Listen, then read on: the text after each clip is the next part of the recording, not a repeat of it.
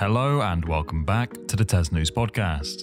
I'm TES podcast producer Joshua Morris, and you're listening to the second of two special policy paper episodes this week. This week saw the release of the long awaited Schools White Paper, the first in six years and the first of two major announcements from the Department for Education this week, followed shortly thereafter by the Green Paper, following the government's long running SEND review. We have loads of coverage on the website to help you digest some of the key policies and targets in these papers. If you're interested in getting some insight from some sector experts, then we've got just the thing for you. Earlier this week, I was at Firth Park Academy recording the first of our new Education Insights Expert Panel series with our editor John Severs. He spoke to Rebecca Boomer Clark, Catherine Payne, Caroline Wright, and Professor Becky Francis about the impact of COVID and the school's white paper. Keep an eye out for that one on our website for more details soon. For the podcast this week, to help get across all of our coverage of the white and green papers, we're running two special episodes one with our analysis team and one with our news team. You're listening to the analysis special, where senior editors Dan Worth and Gráinne Hallahan sat down to discuss the big analysis features to come out of the papers. Hi, Gráinne. Welcome to this special podcast that Josh has just introduced us to. Great to be chatting with you. Busy week in education, two policy papers in one week. Pretty um, unprecedented in a way. How have you found it? Yes, it's definitely kept us busy. Um, yeah, a bit like when you're waiting for a bus to come and then two turn up at once. But those buses that come weren't quite the ones you were hoping for. And it's not that lovely double decker, it's the disappointing buses. yeah, rail replacement buses or something like that. Well, obviously, some people have that view, but let's be fair, some some were a little bit more positive on the papers. So the school's white paper, let's deal with that first. That came out on Monday, uh, included some notable uh, proposals, including the requirement for schools to be open for a minimum of 32.5 hours a week. There was a parent pledge around ensuring you know children hitting certain targets in certain subjects. There was a requirement to want to improve GCSE grade outcomes for English language and maths boosting key, key stage two outcomes, much more around the push for further academization of the school sector. So lots of things to think about. Um, overall, before we dive into the, the sort of responses and reaction we've had, what was your top line view on it? You know, when I've got a really busy day, I make a list of all the things that I need to do and so I can tick it off. And I normally start off with a few things I've already done, just so when I come to tick it off, I can tick it off a few things and feel really mm-hmm. productive. And I feel like the white paper had a real vibe of that about it in that there's quite a, quite a bit on there. For example, the school day, the thirty thousand um, starting salary that they've already talked about, already announced, and most schools already do. The parent pledge, most schools have that in place already. It had a real strong, oh, let's tick that off, even though I know I already do it, kind of a sense to the paper. That was my first takeaway when I was reading through it. Yeah, yeah. Well, so we asked a lot of people in the sector, sort of key um, people ranging from MAT CEOs to people leading big organizations in education to sort of policy experts to go through the, the various proposals. We're going to talk through some of them now. Um, the first one I'm going to quickly mention is a piece by Rebecca Boomer Clark, who is the CEO of the AET uh, Multi Academy Trust, who sort of touched on something she did like coming out of the white paper. For example, the um, she thought the fact there was a big focus on trying to increase the move to academization. Unsurprisingly, you might say she was in favour of that, but said it would help bring more sort of consistency to the system, which I think you know there's a there's a good logic there. She also said that she thought she liked those what she was called them bold ambitions to improve key stage two and key stage four outcomes, and in a way to say you know that's what people in education all want to do anyway. Like it doesn't need to be in a white paper, but what's the why is it a bad thing to put that in policy? Which again, you know, you can see the logic in that. And the last thing I'll mention that she touched on was um, maybe a small point, but a, a, a, good one was that there was the re-endowment of the Education Endowment Foundation with at least 100 million pounds, which will help maintain their sort of position in the sector. Which I expect other people, if they were aware of that, probably thought that was a good thing, and if they weren't aware, probably also be thinking, "Oh, didn't know about that," but that does sound like a good thing. So I think, you know, that piece from Rebecca, really worth reading, has a lot to say. Would you agree? Absolutely. I think, you know, I've got a lot of time for the EEF. I think they do lots of really great things and most people will be very happy that they're they're continuing to be supportive in this paper. Absolutely. And another person who was sort of broadly on board, I'd say, with the white paper was uh, Leora Cruddas, who is the CEO of the Confederation of School Trusts. Again, given the white paper and the government, unsurprisingly, sort of maintained its desire for more trusts, that it believes schools 10 schools in a trust is where you start to hit these, you know, efficiencies and sort of you can really, you know, drive improvements across schools. They made a big play on that. And she sort of was was behind that. She did make one sort of caveat of concern where she said she didn't like the element that there, there was the proposal that schools could uh, ask the government to leave a trust, which I suppose would sort of change the dynamic between a trust and a school if there was always that that sense you could just walk away at any moment. But broadly, she was positive. Again, had a chance to read that piece. What, what do you think of what she said? Yes, I mean, she Leora was really positive. I think about the the paper as a whole, and um, I think her concern about the about whether or not you can leave a trust. This is the kind of detail that that paper is lacking at the moment, and I think will be very interesting to see how things change as we find out more about how this move to further ac- academization academization will will happen and work. Yeah, it is an annoying word to keep saying, isn't it? But again, another person who who liked the move to include more on on the academization was was Sam Freedman, who one of our uh, fantastic policy experts, who wrote a really great piece as ever on this paper on the white paper for us.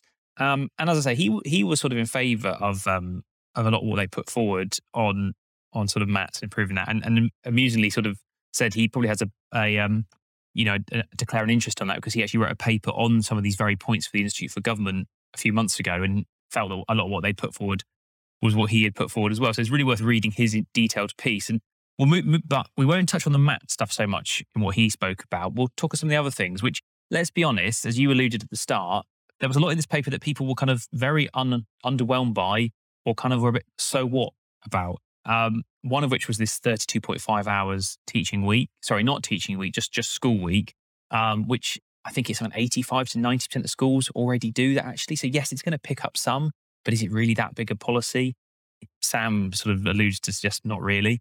And the parent pledge, again, as you said, a bit, a bit so what? Like, you know, what does that really mean? Um, yeah, again, you know, you sort of touched on what, what do you think of that from what Sam was saying? I loved Sam's description of the uh, the commitment to the 32 and a half hour week as being a pale shadow of Kevan Collins's funded 30 minutes extra. I mean, this is what we're getting versus what we could have had. Here's what you could have won a properly fully funded mm. 30 minute extra part of your day with te- proper teaching and extracurricular activities. What you've got is most of schools already o- offered this already. Those that don't are within 15 minutes of it. And, you know, Sam hit the nail on the head by saying it's a pale shadow of what mm. what it could have been.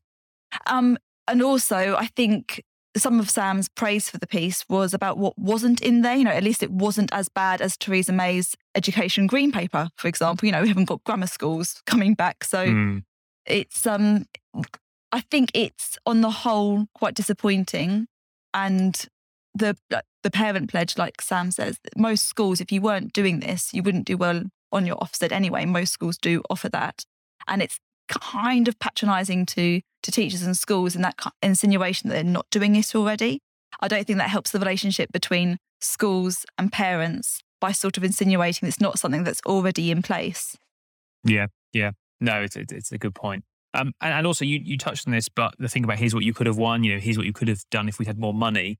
Well, actually, Sam's sort of first line of his analysis of the document is it reads like a lengthy way of saying we have no money um, which I thought was quite amusing. And and it's a point that our editor John Severs sort of made in his because he interviewed Nadhim Zahawi on Sunday before the white paper, um, and he sort of spoke to him about the, what they're putting forward, and and said he didn't feel there was the need for more money because what they were asked, what they were trying to achieve, could be done without any more funding to you know do what, what they believe they need to do. Of course, he's going to say that isn't he's in the government, but it seems clear that actually money would have been helpful to help teachers to have, you know, teach for longer because let's let's be honest, we're coming out of the pandemic. We hope um, there's a lot to catch up on. So a, a longer school day funded would have been a good way to do that, but we're not doing that. I had five separate teachers send me that, like, screenshot that part of the article and sent it to me. Like, what is he on about? Has he been to a school? Re- the, the, fury in the response the idea that schools have got enough already when they're being told mm. again and again, we've got we've got deficit in our budget. We need to make cuts. We need to restructure. We need to get rid of teaching assistants. We need to cut back on on like the um, number of classes we're offering. We need to reduce. We need to increase class sizes at A level because you know we can't afford to run this and to say that schools have got enough money already, it's I, I think it's a really poor poor attitude to take. I, understand that there's not money left, but don't try and pretend it's because schools have got enough already, because that's simply not true. Mm-hmm. Well, on the subject of, of money, I suppose um, moving to another piece that was written for us about the white paper by Natalie Perera, who is the chief executive of the Education Poli- Policy Institute. Um, so again, another great person to have writing and offering their views and their insights on the paper. And, and she raised the point that she was very sort of disappointed to see that for all the white papers sort of focus on on what schools can do, which you know to a point, of course, is completely understandable. It kind of completely then ignored the wider social issues that, of course, have a massive impact on educational outcomes and how schools can do their jobs, can hit their targets, can do all the new initiatives or new you know targets they've been set. We know child poverty is a problem, and we know it has a massive impact on education. So I thought she was absolutely right to raise this. And again, very you, you know, just there is no other word for it but to say, you know, we cannot pretend that schools are bubbles in isolation from society where a child turning up who's hungry, who's not got the right access to equipment at home, who doesn't have good parental engagement, whatever it might be, that has an effect. And yet, if we're not going to address those issues, all the good ideas you might put into a school will be undermined massively by that. No, Natalie's absolutely right. And reading the white paper, you'd almost be able to imagine that, you know, these ideas about how we're going to level up this and, and how this is going to be fixed were just simple matters of ironing out the creases. They don't seem to really think about the fundamental reasons why poverty is being caused in the first place. Mm. It had some mention of the education investment areas that we'd, we'd already, we already knew about from the white paper on levelling up, but no real actual detail, the operational detail. How are we actually going to solve these problems that then lead to issues in school and to a difference in performance between advantaged and disadvantaged students? There's nothing on that. There's no, there's no mm. guidance at all. No extra help for schools. And the early years, the early years are so important.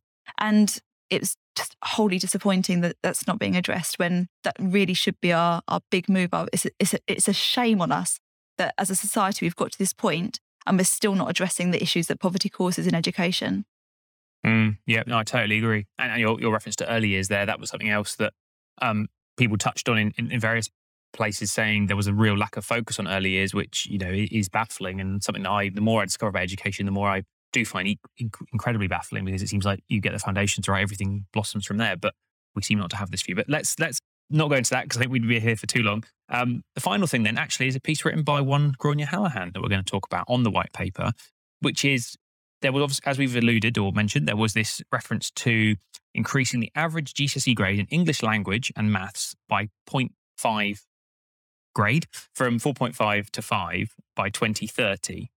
Again, sounds like a reasonably sort of, you know, pop- popular type policy to make people show you're ambitious and you want to get, you know, the kids smarter. And they claimed it would make an additional 34 billion pounds to the economy a year by when that started happening, uh, which is something I've looked into. And the, the mathematics of that are a little bit creative. Um, that's in another article on the site about fact checking the document. But on this proposal, you went and talked to some experts, um, some teachers, some policy people, some statisticians. What do you think? What's going to happen? Is it is it realistic? I mean, it's entirely realistic because, of course, if they want to make this target happen, they can adjust the grade boundaries and ensure that they, they do hit it. Because essentially, mm. grade boundaries are something that we we we we adjust, we alter. We know that in 2020 two this year, this year's exams, they're going to be altered that year to make sure that more students will be um will benefit from it because we don't want them to have a big dip after the inflated mm. grades from the teacher assessed grades last year. So we know it's possible. If it's possible, will it actually reflect an increase in standards? Ah, now that's where it's a little bit tricky. So some of the head teachers that I spoke to pointed out that um, if you have an increased average score, that doesn't mean that those students who've been missing out on getting a getting a th- getting a four, getting a five previously, there's now more of those students getting that that grade. It could mm. just mean we've got a higher higher movement at the top end. So if you really wanted to have a measure that looked at increasing social mobility and making sure, and that's what it says it wants to do, that it wants to make you know more more um, opportunities for young people, better options for their further education. If you really want to do that, then you've got to look at those who aren't passing in the first place. We have a third third of students don't pass English and maths. Like if you wanted to have a measure to look at to address that, address that. Having an, a, a target about an average grade doesn't then look at those that are disadvantaged, doesn't look at those that are currently not achieving the pass standard, the pass grade that's, you know, a good pass, which is the grade four. Mm. It's it's a nonsense target, really. And it ties into this the other target we've also mentioned today about the 90% um, expected standard at key stage two. And the point was made that those students that are currently in year three and they've already mm. had two years of disrupted learning at school. And they're the ones that are meant to make this huge leap by the time they get to their year six SATs. Like, well, that's quite unlikely. And then to make this leap again when they get to their GCSEs.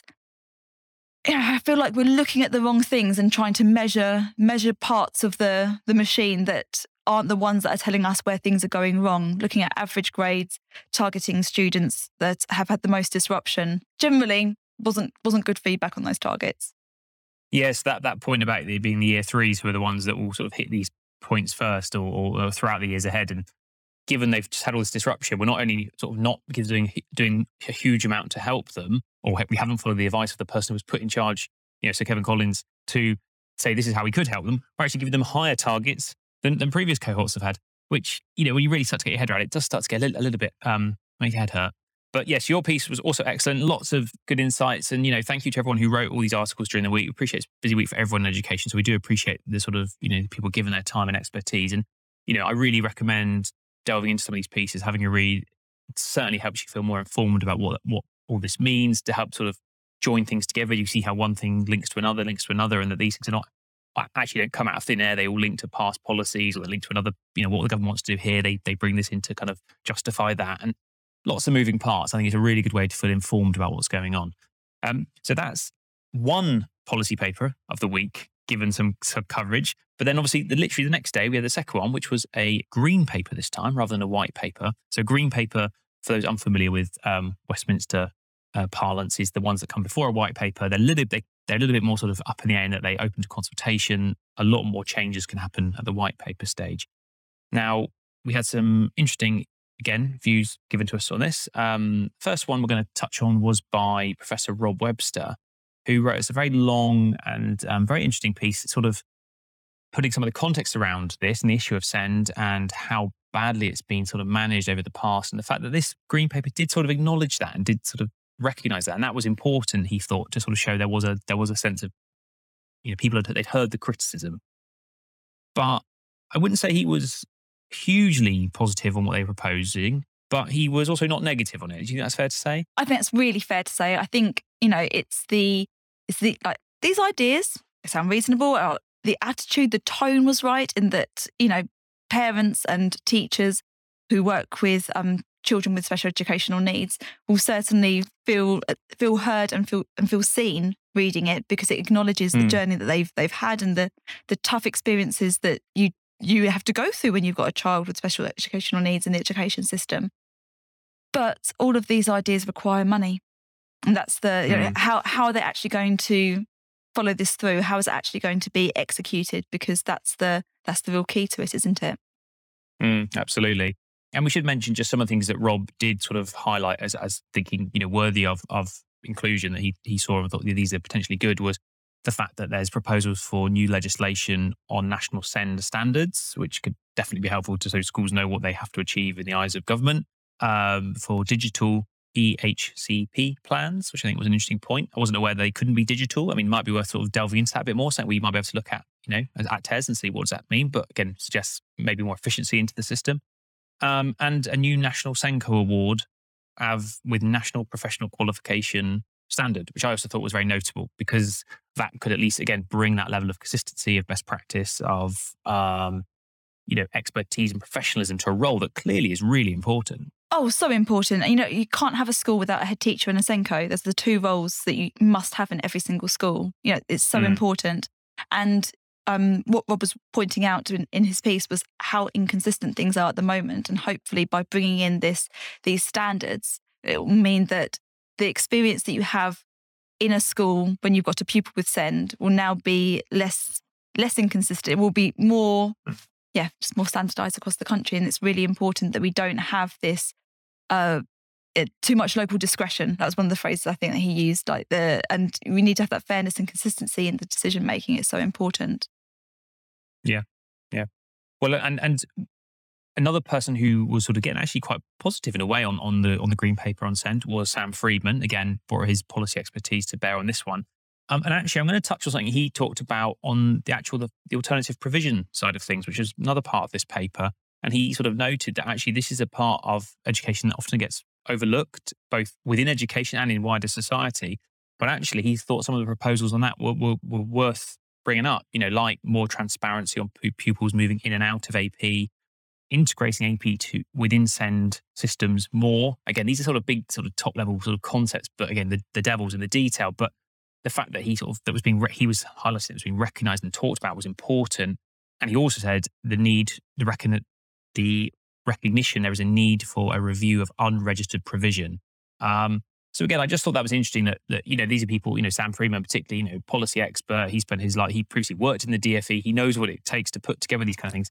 And here he is, sort of picking out some of these bits, saying that's notable that they've put that in. You that could lead to, to good changes, which I thought was quite refreshing actually to hear. The thing with AP is it's so easily overlooked because it's about so few such few number of mm. pupils that a lot of people don't even if you work in education you don't really know don't necessarily know about AP and how AP works um, and we know from the times that we've had to look into the data about various different groups that once you start looking at AP, it becomes a little bit like a quagmire. Like, and and what's this? And how does this relate to that? And oh, there's too few numbers for that, so it's not recorded. And all of this kind of stuff, it's it sounds dull. It doesn't sound exciting. It's not very like snazzy, but mm. it's really important and it really matters to the students who actually we should be focusing on the most because they require more care and attention than other students. And so it's a it's it's a good thing that they are focusing on these students because they badly need it. Yeah, as you say, this isn't going to grab the 32.5 hour headline like like the start of the white paper did on all the, on all the nationals or whatever it might be. But these are actually sometimes it's these things that make the biggest difference. But no one, you know, yeah, they won't grab the headlines, but actually they matter massively. So let's hope that some of those positive things continue. That the consultation, you know, people feedback with them and say, yeah, we like this idea and we believe this could do this and this is how this should be implemented. Who knows where we'll be in? Well, let's hope sooner rather than later. Um, and, and, the final piece we're going to talk about on the Send um, Green Paper was from Simon Knight, who is the um, head teacher of Frank Wise School in Oxfordshire, which is a special school. So he's really well placed to sort of see some of the issues in this sector, um, and particularly how they affect you know pupils in, in settings like his. And again, he, like Rob, raised the point that he was pleased to see the Green Paper, in his words, if not quite apologizing for the failings of the system, at least recognizing them um, which again I thought was important because if there is this lack of trust or if there has been a dwindling of trust, people like that in, in these roles to be saying it, it's probably going to be echoed by others. That seems like an important first step as we've touched on.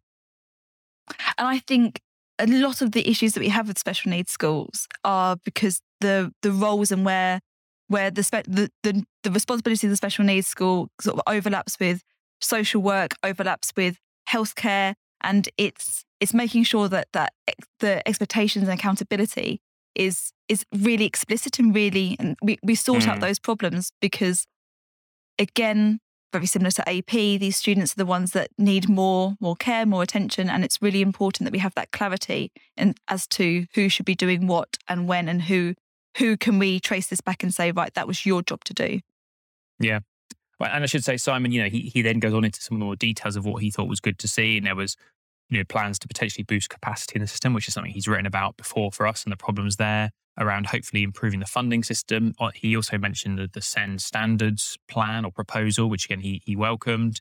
Um, and and there's sort of the improved cross sector approach. You know, talking about the you know, which in the paper talks about you know doing doing making sure there's better understanding between I guess between schools and local authorities, and, you know, healthcare services.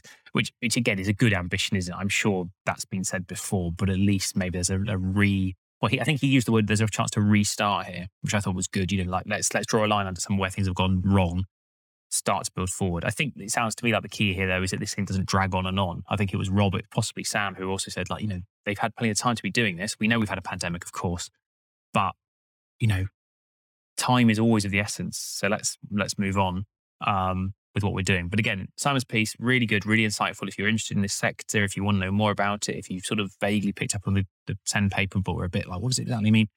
Certainly Simon, certainly Rob's piece, Sam's piece too some really good insights to come from that. We should we might have more pieces to come on this as well. So again, definitely worth keeping on the TES website today, this on the Friday, and uh, going forward because there's no question that you know what these documents have put forward is going to run and run. And if you've got a new teacher in your department or an uh, ECT uh, or somebody who you think Mm. might need something that's easy to digest, this is a really good starting place. I think when you're when you're looking at that 63 page document and trying to unpick exactly what it means, especially when you're new to education, it's it's quite tricky. So forward these on, forward these pieces on to people that you know are interested in this but might not want to read the whole policy paper. Definitely, definitely some good advice. Well, Claudia, thank you for chatting to me. As I say, thank you again to all our contributors who've helped us out this week with the pieces. Um, really insightful. And we hope you enjoyed us to the podcast. And we'll see you next week. Thank you so much. Thank you for listening to this special TES News podcast, which featured senior editors Dan Worth and Gráinne Hallahan. Please make sure to follow them on Twitter for more coverage. That'd be at Dan Worth and at Hey Mrs. Hallahan. And a quick plug again for that Education Insights expert panel with our editor John Severs coming up soon, so please keep an eye out for that one on our website. And a reminder that this is one of two special episodes this week, so if you've not had a chance to listen to the other one, make sure to look out for that. As always, thanks again for listening, and we hope you join us again next week.